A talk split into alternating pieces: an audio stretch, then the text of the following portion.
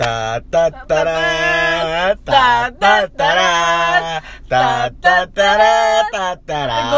apa lagunya. Hai semuanya, gue Bayu Aditama. Gue Amey. Kita harus kenalan lah ya, Amey, karena kita bukan orang terkenal ya soalnya. Iya, karena katanya kalau tak kenal maka ta'aruf. Luar biasa. Iya. Secara kita sama-sama jomblo ya. Iya. Siapa tahu ada di luar sana yang mau menta'arufkan kita gitu. Kita sebut pendengar kita apa nih, Bay? Listeners aja dulu kali. Listeners dulu aja ya, karena belum punya sebutan ya. Iya, karena kita belum tentu ada yang denger juga. Iya. Ya pokoknya gue sama Amey kita sama-sama jomblo dan sama-sama zodiak Cancer. Iya. Jadi senang banget buat berbagi. Semoga juga podcast ini bisa menjadi ajang berbagi setidaknya bagi kita berdua ya, walaupun ada yang dengerin gitu ya. Cancer tuh katanya cocoknya kerja di air. Barangkali kita cocoknya jodohnya yang kerja di air kan, Pak. Gitu ya. Kutu air mungkin atau gimana. Baik lagi nih masalah tadi ta'aruf. Ini kan kayak di umur-umur kita tuh banyak banget teman-teman kita 3-4 tahun itu yang nikah dan nikah. Benar banget. Ya kan.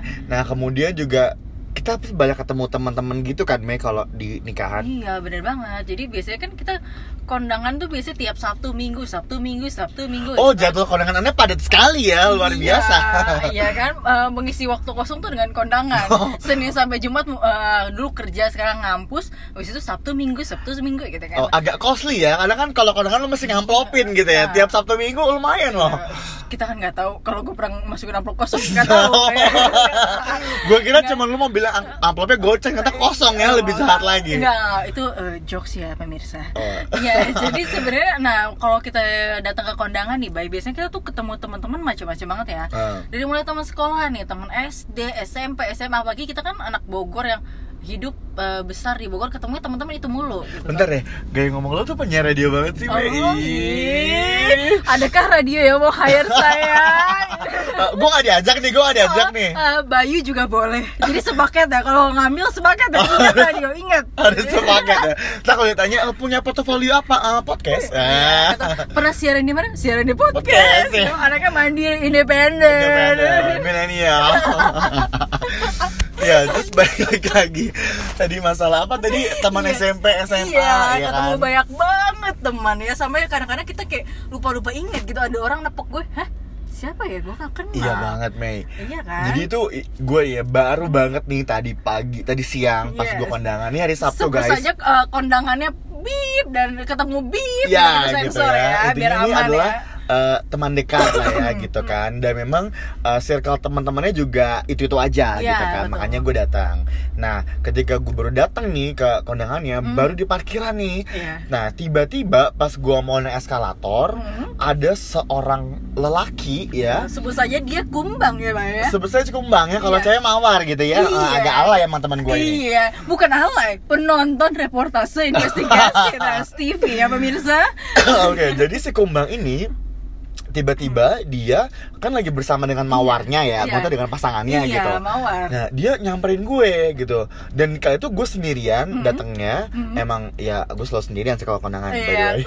Namanya juga jomblo ya. Enggak perlu di-highlight sih, Pak. Oke, kalau mau rame-rame Anda sekali ngegokar gitu kan. Oh iya benar juga. Sebenarnya gue rame-rame sama undangan-undangan lainnya gitu. Iya, boleh. Terus baik. Udah gitu di kala itu tuh di sekitar gue enggak ada orang lain. Jadi benar cuma gue sendiri doang dan dia nyamperin gue sekumbang ini. Terus gue kayak bingung dong, anjir ini siapa? Kok nyamperin gue gitu kan? Dan lo tau dia tuh nyamperinnya tuh dengan gaya sambil menjulurkan tangan. Kayak mau ngajak salaman. Kalau misalnya ngejulurin lidah, tandanya meledek dong, Bay. Serem juga ya. Iya, atau nggak Pokemon api itu, Bay. Mohon maaf, gue bukan anak Pokemon, gue agak roaming nih kalau bahas Pokemon. Oke, kita kembali. Gue cuma tau Pikachu. Nah, jadi dia menjabat tangan gitu, gue kayak ada salento moment kayak bangsa 5 second, tapi gue udah pegang tangannya dia. Lu kebayang dong kayak awkwardnya gimana, tapi dia senyum, dia nanya ke gue apa kabar gitu kan. Gue kayak ya baik dong, gitu. Gue jawabnya sambil mikir kayak ya ampun. Gue baru akhirnya setelah 5 detik gue bilang ya ampun. Gue baru inget bahwa dia adalah adik kelas gue waktu SMA, anak OSIS.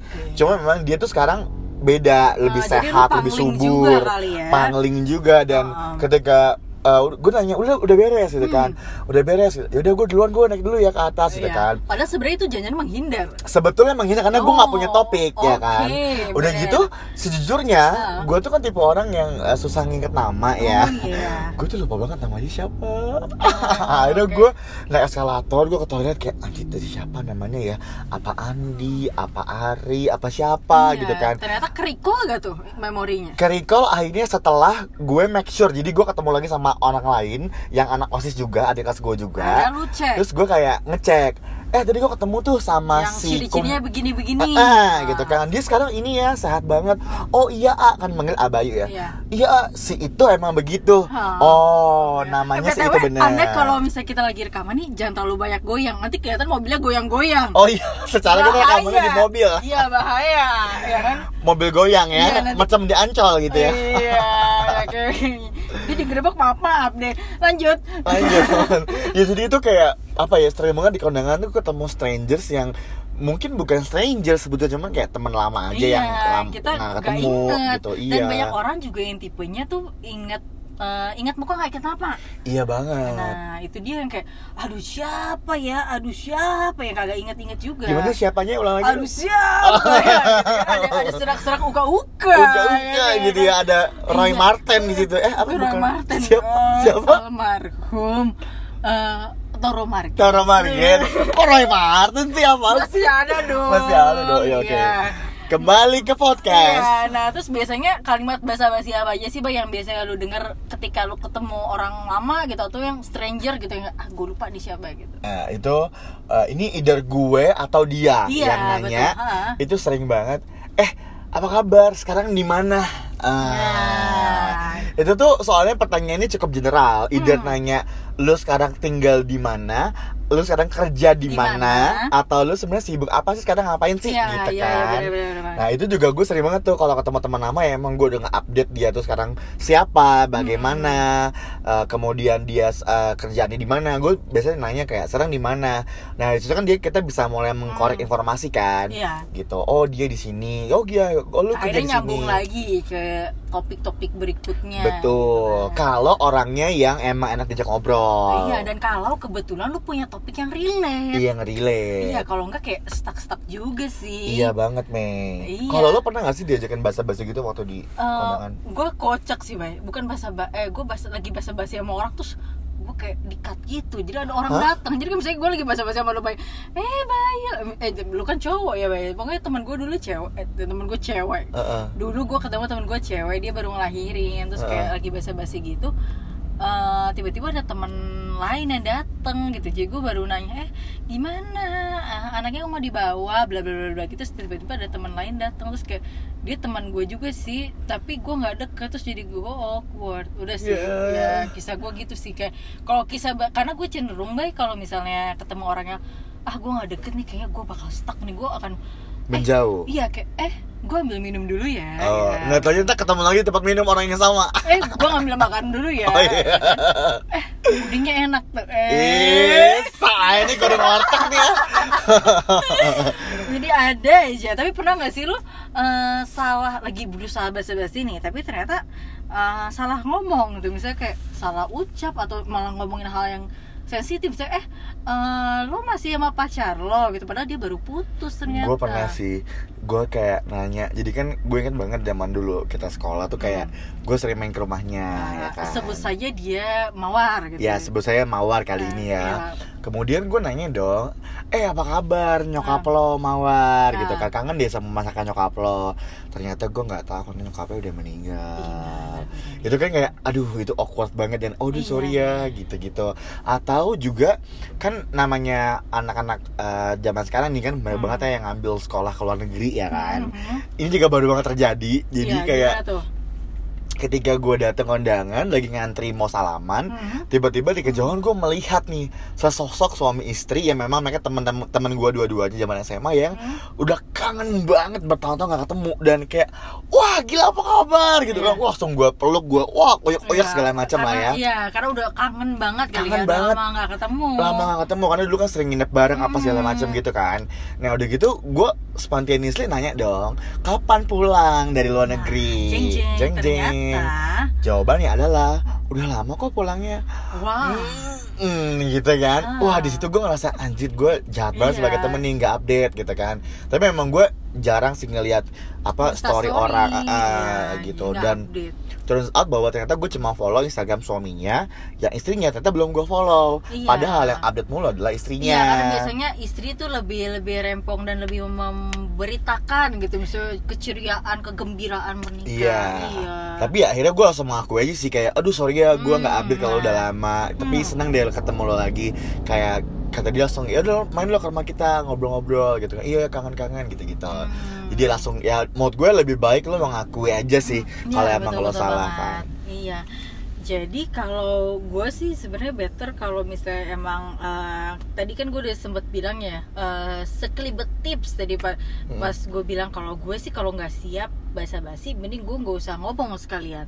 Terus juga tadi kalau misalnya kita salah sebenarnya kayak nggak apa-apa banget kita minta maaf duluan, Bay. Iya bener banget. Kayak sorry ya, atau kita bahkan nggak apa-apa nanya sorry ya, ini gue Amey, sorry ya siapa namanya, sorry banget gue lupa.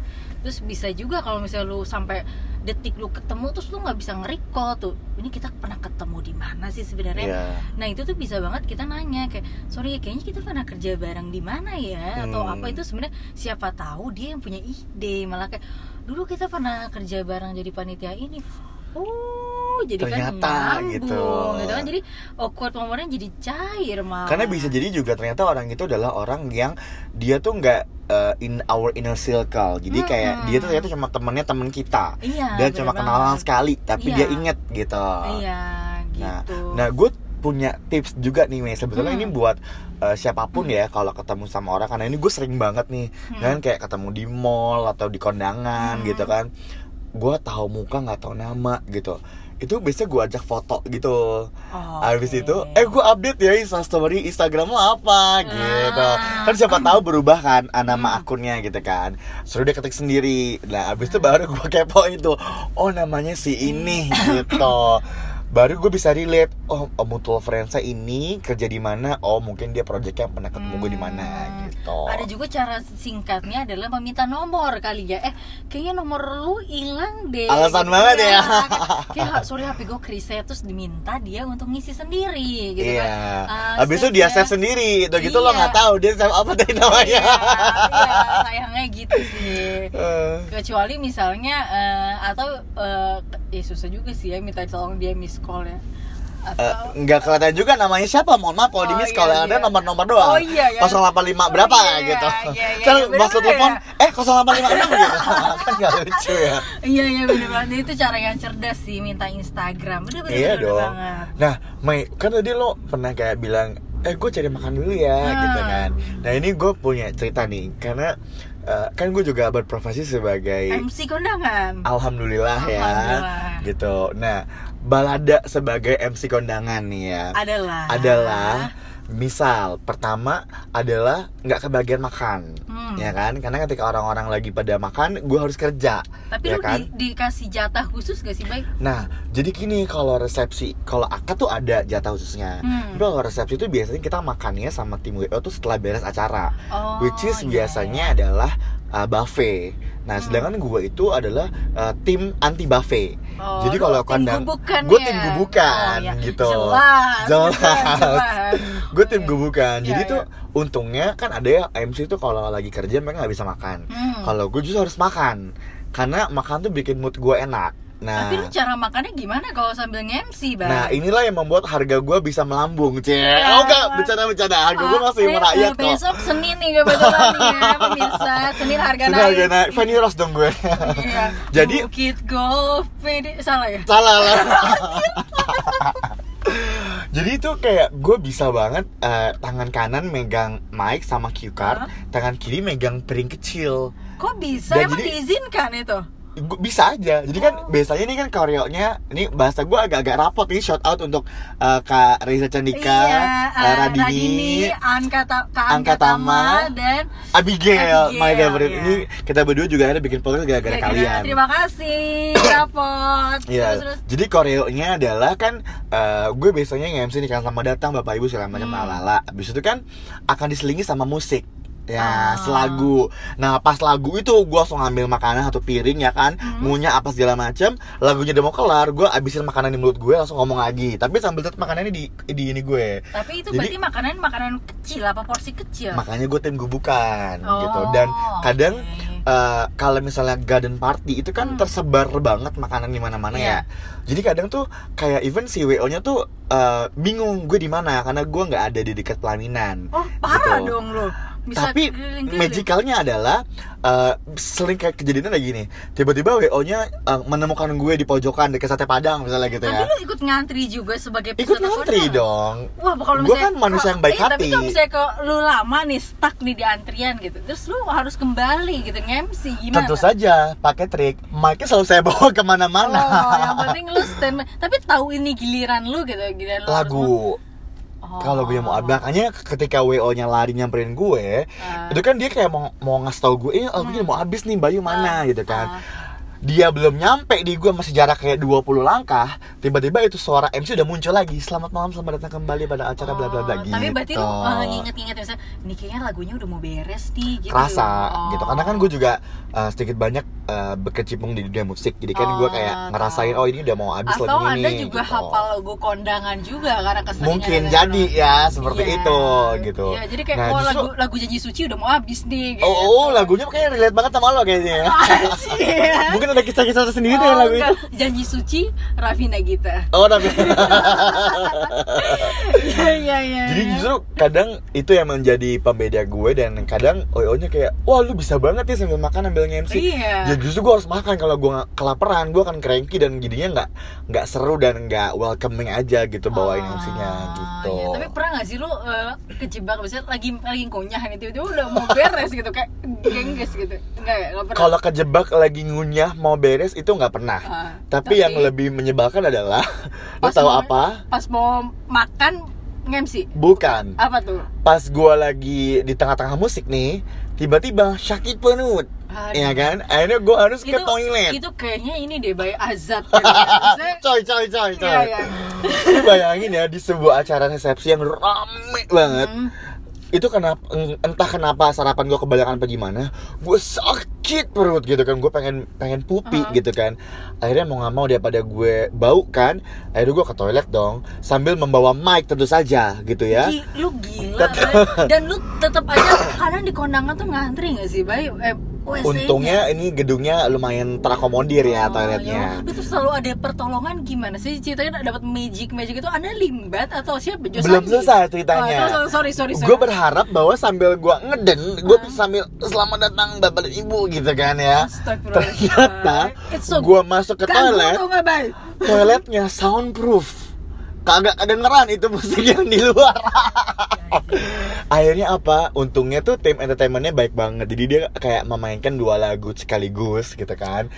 Habis itu kayak WO-nya nanya, kok anak kayak raja ya di situ ya? Ya alhamdulillah ya. Mungkin dia menyadari ini MC-nya belum ada, kita main lagu lagi gitu kan. Saling backup aja gitu. Karena kan juga ketika gue ngomong kan juga tim musiknya kan akan minum, akan istirahat gitu kan. Jadi ya saling backup. Untungnya tuh gitu, dan gue cepat-cepat beberes lagi. Begitu gue keluar kayak lagu kedua udah mau habis nih gitu kan. Gue langsung maju ke pelaminan, gue hamperin WO-nya. "Weh, Mas Bay dari mana?" "Maaf ya, dari kamar mandi sakit perut." Gitu. Baik, punya mobil lu banyak semut ya BTW ya? Iya, karena gue manis aja sih. Anjir, nyebelin ya. Tapi lu ada enggak sih kayak momen kondangan yang mungkin paling nyebelin atau paling awkward buat lo tuh apa ya? Kalau gue nih Bay, gue tuh tipe kan kita sama-sama belum nikah ya Bay ya. Maksudnya gue juga tapi gue tuh belum nikah, kalau kawin mana tahu ya. Astagfirullah.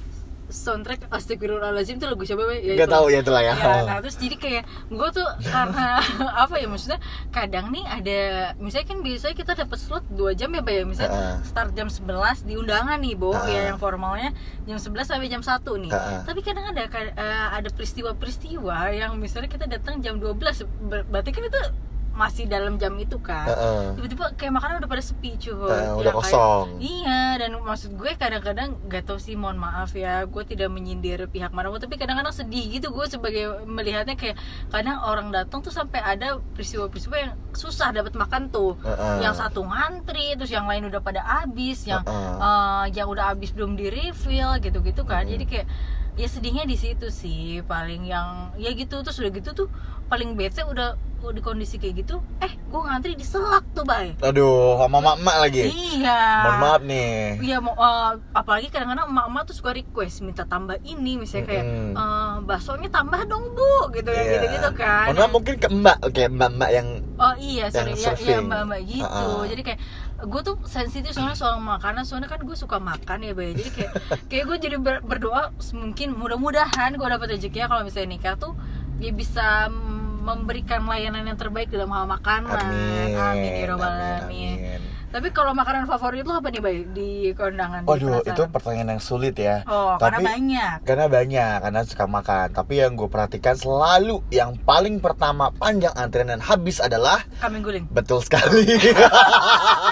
Nebak lo udah. Kambing guling. Ya, itu gila banget sih. Entah kenapa ya orang Indonesia suka banget sama kambing guling ya. Padahal kolesterol loh. Iya, kayaknya kita udah nggak peduli gitu sih Bay. Iya.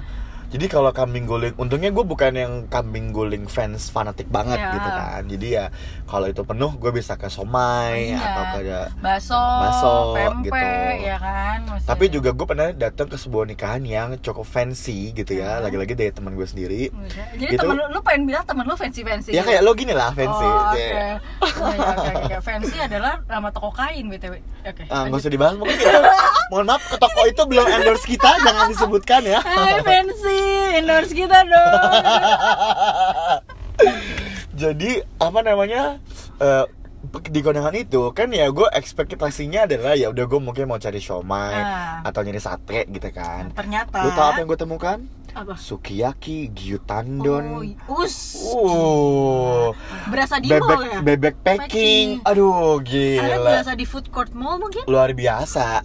Itu gue kayak wah gila banget nih, international taste banget nih gitu. Karena biasanya paling banter tuh yang gue temuin cuman salmon andrew, tau gak sih? Yang salmon di dalam pastry, udah gitu nanti makannya pakai mashed potato gitu. Saya kayaknya terlalu rendah buat gue, kayak aku terlalu apa gitu kayak. Tapi itu biasanya kalau bahkan di Bogor ada kok sering yang kayak gitu. Gue beberapa kali pernah di Bogor, dia pilih menu itu si pengantennya. Boleh dikabarin nanti kalau misalnya kira-kira ada nih Mei gitu. Salmon andrew Mei, cobain Mei gitu. Sedih banget sih. Tapi jadi gue inget banget Bay. Jadi dulu tuh gue punya cita-cita remeh sih sebenarnya. Jadi waktu itu zaman kuliah tuh ada teman gue bilang, jadi dia nemenin cicinya dia ke wedding festival. Dimana kan wedding festival juga ada kelas-kelasnya juga Bay. Tahu kan misalnya kayak wedding festival yang misalnya kayak di JCC itu biasanya vendor-vendor wow gitu kan. Nah, terus katanya asik itu sebenarnya dia tuh belum niat nikah. Jadi dia nemenin cicinya, tapi katanya asik Mei, di situ lu bisa nyobain catering. Buat testing ya. Akhirnya gue termotivasi dan itu terlaksana dua tahun lalu. Dengan motivasi ingin makan. Iya, dengan harga bayangin ya, dengan harga 25.000 saja. Jadi itu pamerannya 3 hari. Jumat, Sabtu, Minggu. 25.000 tuh bisa masuk 3 hari Bay.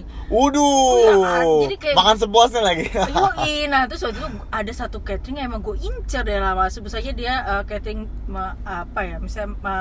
kepik-kepik gitu ya. Nah, terus si catering kepik ini emang terkenal enak, Bo. Nah, terus akhirnya gue datang, bener-bener gue puas-puasin makan Bay. Gila sih. Makan bakso. Itu menang banyak sih. Iya, dan waktu itu dia lagi emang dia unik sih makanannya, jarang gue temuin, jadi dia lagi khas Mataram kata gitu, nasi umat Mataram? Iya, nasi biru gitu loh Bay, warnanya di NTB.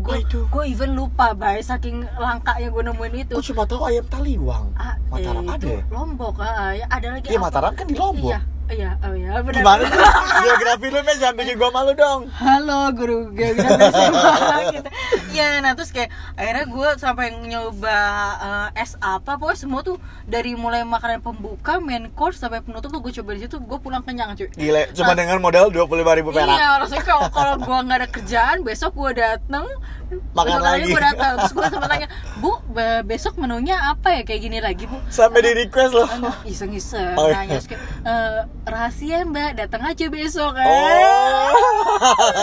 Ibunya lagi nggak tahu kalau lu cuma mau memanfaatkan. Iya, tapi pokoknya adalah lu akan ditanya maksudnya untuk nikahan kapan. Nah, kebetulan Bay, waktu itu gue datang sama temen gue. Nah, temen gue emang percaya nikah sama pacarnya. Iya, pasti dong sama ya, pacarnya, dong. Bukan iya. Sama suami orang dong. Iya, kebanyakan nonton sinetron. Iya. Jadi, akhirnya tuh temen gue gue datang sama temen gue berdua nih duluan karena kita sekantor. Terus gak lama si pacarnya nyusul. Jadi mereka berdua yang ditanya, gue asik makan. Oh, alhamdulillah terselamatkan ya. Untungnya bukan lo sama gue yang datang. Kalau kan nanti kayak gimana? Oh, enggak, kita sepakat bohong dong. Oh, kan? Ada skenario ya. Waktu itu gue sempet bilang, Bay, waktu itu awal tahun sama terus gue bilang kayak, "Iya, Bu, kayaknya Desember deh. Berapa paket?" Terus kan aduh gue males deh ngitung-ngitung bohong gitu kan. Kayak udahlah gue niat kayak, banget lagi gitu. Iya, terus kayak, gak tau sih mungkin 400-an ya. Udah nentuin catering mbak? Belum sih mbak, Desember itu udah deket loh mbak gitu kan. Malah dia yang panik, oleh karena membohong doang. Iya. Benar banget. Itu namanya lu bohongnya belum terencana. Iya. Karena biasanya kan udah lama banget sebelum itu. Yang penting sambil dia nanya-nanya gue tetap melahap. Tetap lahap, biar gak buang waktu dan bisa cepet kabur gitu. Iya, dan di sesi-sesi itu kayak, "Bu maaf, saya ambil minum dulu." Jadi coba dilihat ya ciri-cirinya apabila ada wanita separuh baya ya menggunakan hijab tiba-tiba datang ke wedding expo dan menghampiri ya fan booth cateringnya Anda, siapa tahu dia adalah Amey yang cuma mau makan gratis. Iya, apalagi kayak bawaannya menghindar dari pertanyaan dan pengennya dapat brosur aja gitu. Kayak malu daripada gue ditanya-tanya, udah deh gue minta brosurnya aja. Terus nanti bilang, "Oke Bu, nanti saya pelajari dulu ya, nanti saya kabarin ya." Masih busuk banget. Masih busuk banget. Nah, balik lagi ke basa-basi busuk tuh, Mei. Gue tuh paling kesel ya kalau misalnya ini either lagi di kondangan atau di reunian atau di momen apapun deh, tiba-tiba tuh ada pertanyaan gini, "Kapan nyusul?" Oh, apa tuh yang disusul? Mobil mungkin ya, atau angkot gitu mungkin ya. Iya. Atau kayak mana calonnya gitu kan, atau kayak kapan nikah. Kayak sebenarnya dalam konsep Indonesian living yang harmonius banget itu kan mungkin mohon maaf agak fals jadi gue nggak relate lagu apa gitu. Okay. Lanjut. Jadi tuh kayak apa namanya tadi apa mana ya dalam konteks Indonesia living yang harmonius ya kan, jadi kan kita saling peduli ya kayak teman kita tuh lagi mau ngapain sih, lagi dalam fase apa, dia kapan ya kira-kira nikah gitu kan. Tapi kan kadang hal-hal itu tuh jadinya malah terlalu dalam dan terlalu mengusik pribadi dan privasi orang gitu kan. Maksudnya kan kayak ya emang kenapa kalau gue misalnya yang datang kondangan sendirian masalah buat lo. Terus kayak misalnya emang apa pentingnya lo tahu kapan gue nikah, lo mau sponsorin nikahan gue atau gimana? Jangan-jangan beneran sponsor lo, Bay. Gue pernah lo jawab gitu loh. Kayak ini jadi kayak gue kayaknya tuh tante gue deh ya. Jadi itu kayak alhamdulillahnya nyokap bokap gue tuh kayak sangat-sangat slow karena dia tahu banget gue emang sibuk kerja dan berkarir dan segala macamnya dan buat mereka juga gitu kan. Jadi mereka nggak pernah nge-push gue kapan harus nikah dan segala macam. Tapi justru tuh kadang saudara-saudara kita yang lebih pertama mungkin mereka nggak punya topik, yang kedua mereka kayak yaudah tanya itu aja deh gitu kan, mana calonnya, kapan nikah apa segala macam. Terus gue kayak kenapa tante mau sponsorin ya? Gue gituin dong. Saking gue udah kayak gitu, karena itu dia yang kesekian kalinya dan dia mengulang hal yang sama terus. Terus jawabannya apa, Bay? Ah, enggak, yang kayak gitu loh, gitu deh basa-basi dia juga ngeles-ngeles gitu. Tapi kan apa ya, menurut gue ya I think in this life, apalagi di era sekarang tuh kita kayak lu coba deh menghargai hidup orang lain gitu kan. Ibarat kata kalau emang lu nggak mau terlibat dan lu nggak mau juga berkontribusi lebih jauh, ya buat apa lu kepo-kepo gitu loh. Kan itu nggak ada faedahnya buat lo juga gitu kan. Kecuali memang ya tadi nanti gue sponsorin deh cateringnya, gue yang bayarin atau apa. Ya gue akan langsung, "Oke, gue nikah tahun depan, lu masih tahu." Bener gitu. Bener ya, Bay. Kalau lu sponsorin ya? Bukan gue. Jangan nunjuk gue dong, catering. Mau endorse kita juga lo. Ini gimana sih podcast minta endorse mulu? Jadi gitu, jadi kayak menurut gue juga sekarang membatasi gitu, Mei. Kayak kalau ketemu orang, ya buat apa sih nanya kapan? Kapan kayak itu urusan lo gitu kan. Mendingan kalau misalnya gue mau nanya itu lebih kayak sekarang gimana atau sekarang di mana, supaya gue bisa tahu sebetulnya apa sih yang dia mau share. Karena kan semakin kita dewasa tuh kita semakin memilih ya, apa topik yang kita mau share ke orang sama yang enggak gitu kan. Nah dengan gue nanya begitu, harapannya gue bisa tahu, oh ternyata dia mau nih kalau dibahas tentang kerjaannya, baru kita akan ngobrol ke situ gitu. Tapi nggak yang langsung tiba-tiba nanya, lo gimana gitu, lo kerja di mana sekarang gitu-gitu. Itu kan menurut gue kayak ada yang mau ngebahas, ada juga yang nggak mau ngebahas gitu kan gitu. Jadi ya lebih respecting each other aja sih menurut gue. Iya nggak sih Mei, menurut lo? Iya benar banget sih Bay. Jadi kayak apalagi usia anak-anak seusia kita, bukan anak sih sebenarnya. Ibu kan sebelas anak-anak apa gimana? Anak Honda. Pantatnya gede nggak? Kayak Nicki Minaj. Ya, kenapa? Oh, kalau relate-nya anak Honda. Iya.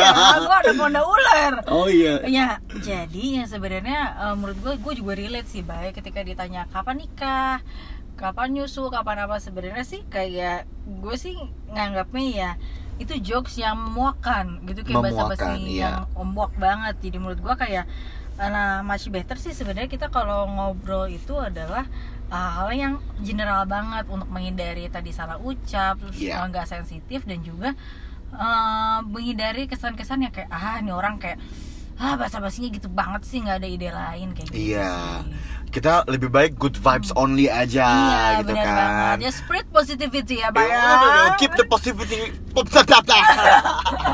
Gue mau ala-ala anak Jaksel tapi gagal ya. Yeah. Keep the positivity going guys gitu kan. Jadi ya buat kalian-kalian semua yang sama kayak kita, mungkin sama-sama jomblo atau masih single mungkin ya. Jangan bersedih hati ya, karena pasti insya Allah akan ada jalan dan waktu yang tepat untuk kita bisa mengkondangi orang. Apa sih mengkondangi orang? Mengundang orang ke acara pesta kita gitu ya, pesta nikahan ya, bukan pesta sunatan gitu ya. Mau disunat lagi? Jangan, nanti abis. Gak ngerti kan lo? Ya ngerti sih. Udah pernah lihat ya? Gak usah dibahas, oke. Okay. Kemudian awkward. Oke, buat semua yang lagi merencanakan nikahan di tahun 2020 ini, semoga lancar. Iya, semoga kayaknya bakal ada tanggal bagus juga di tahun ini. Siapa tahu yang memang berencana nikah bisa pilih tanggal bagus. Cek primbonnya dulu mungkin ya, bibit-bibit bobotnya. Benar. Feng shui-nya seperti apa. Boleh sio, zodiak dibawa-bawa juga ya. Oke. Kesel. Ya udah gitu aja, sampai ketemu di podcast berikutnya. Dadah. Bye.